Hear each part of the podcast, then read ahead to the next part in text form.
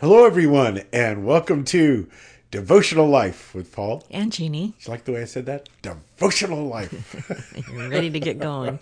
Because there's life when you do devotions. Mm. Because our devotions have to do with connecting with the Lord and primarily through the Word of God.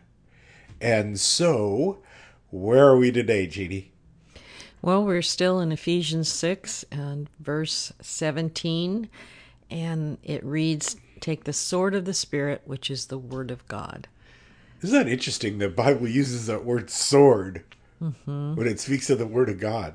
Mm-hmm. I just, that's just striking to me. You know, it doesn't say, you know, uh, the book of knowledge or, you know, whatever else could be said about the Bible in general. It says, take up the sword. Yes. Sounds like you're ready for combat or something's going to happen here. You know, this is serious. Right.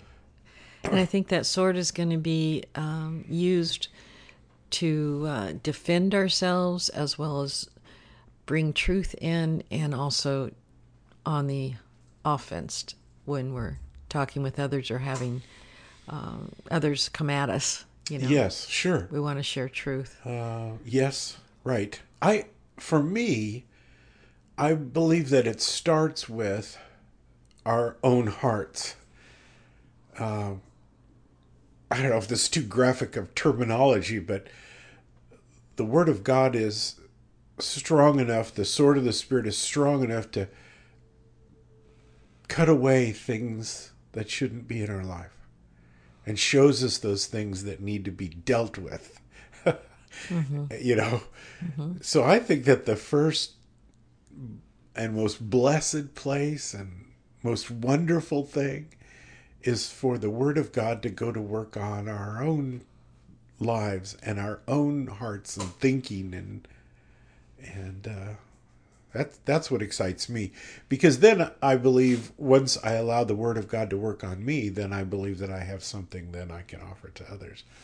And it's a course correction for yourself, because we're Good being uh, inundated all the time by the world and the enemy whispering to us, and how can we get our needs met, and what's truth, and oh, yeah. uh, all that can be so muddled.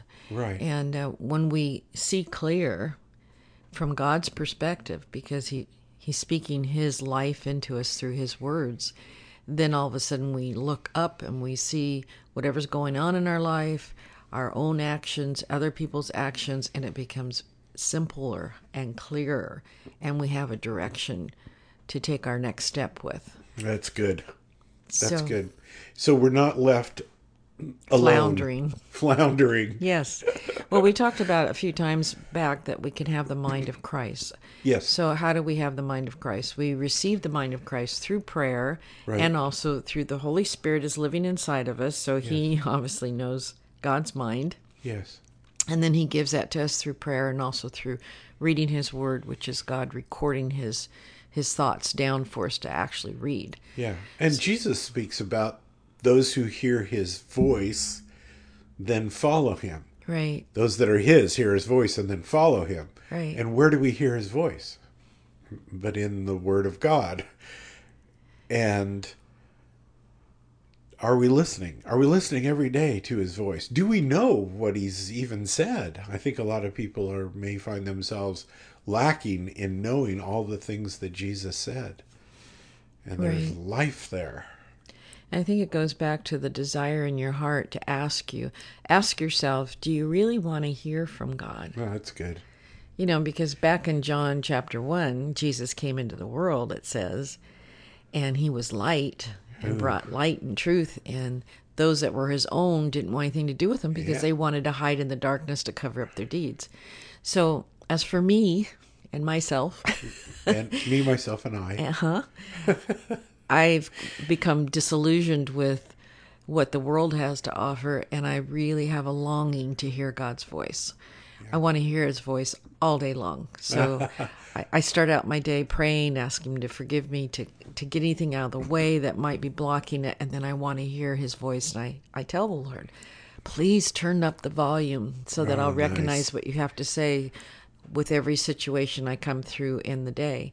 And again, there's that time that we really study and we really are learning so that we can have that storehouse that we talked about last time, or the right. bank account inside of us, so the Holy Spirit can bring that up. Yes. Like we mentioned, this is called, um, this verse is ties in the sword of the Spirit.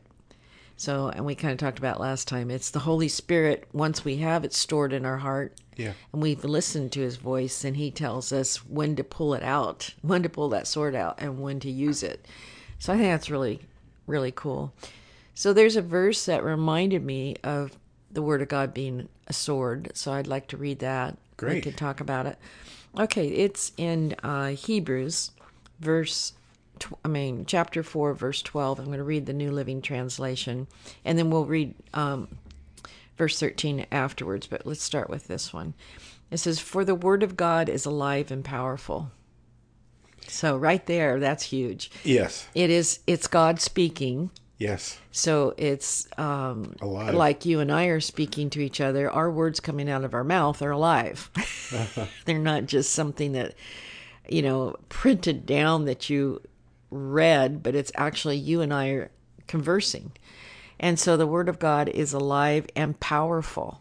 Mm. So it's got life because it's God speaking, and it's powerful. When God yeah. speaks, he created the whole universe with his word, it says in Genesis, true. Right? He spoke and it happened.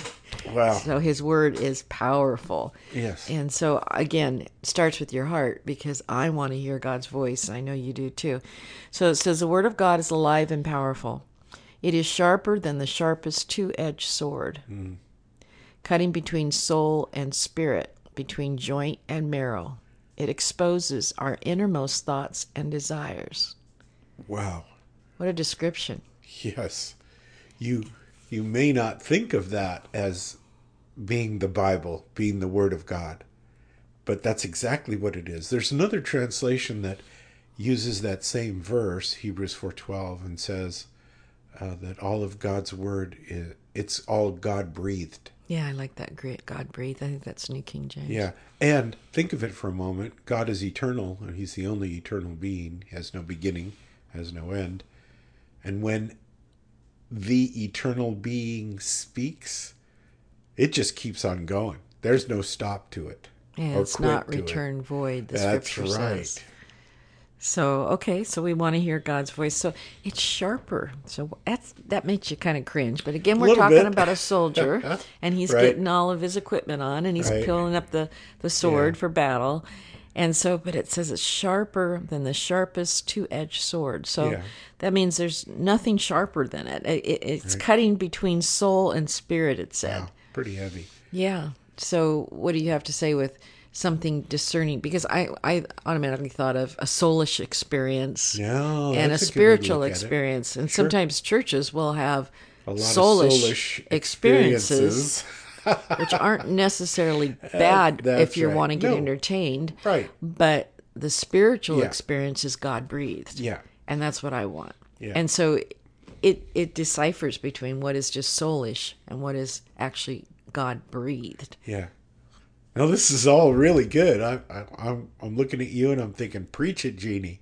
This is this is dynamic, powerful. This will change your life. This will impact you.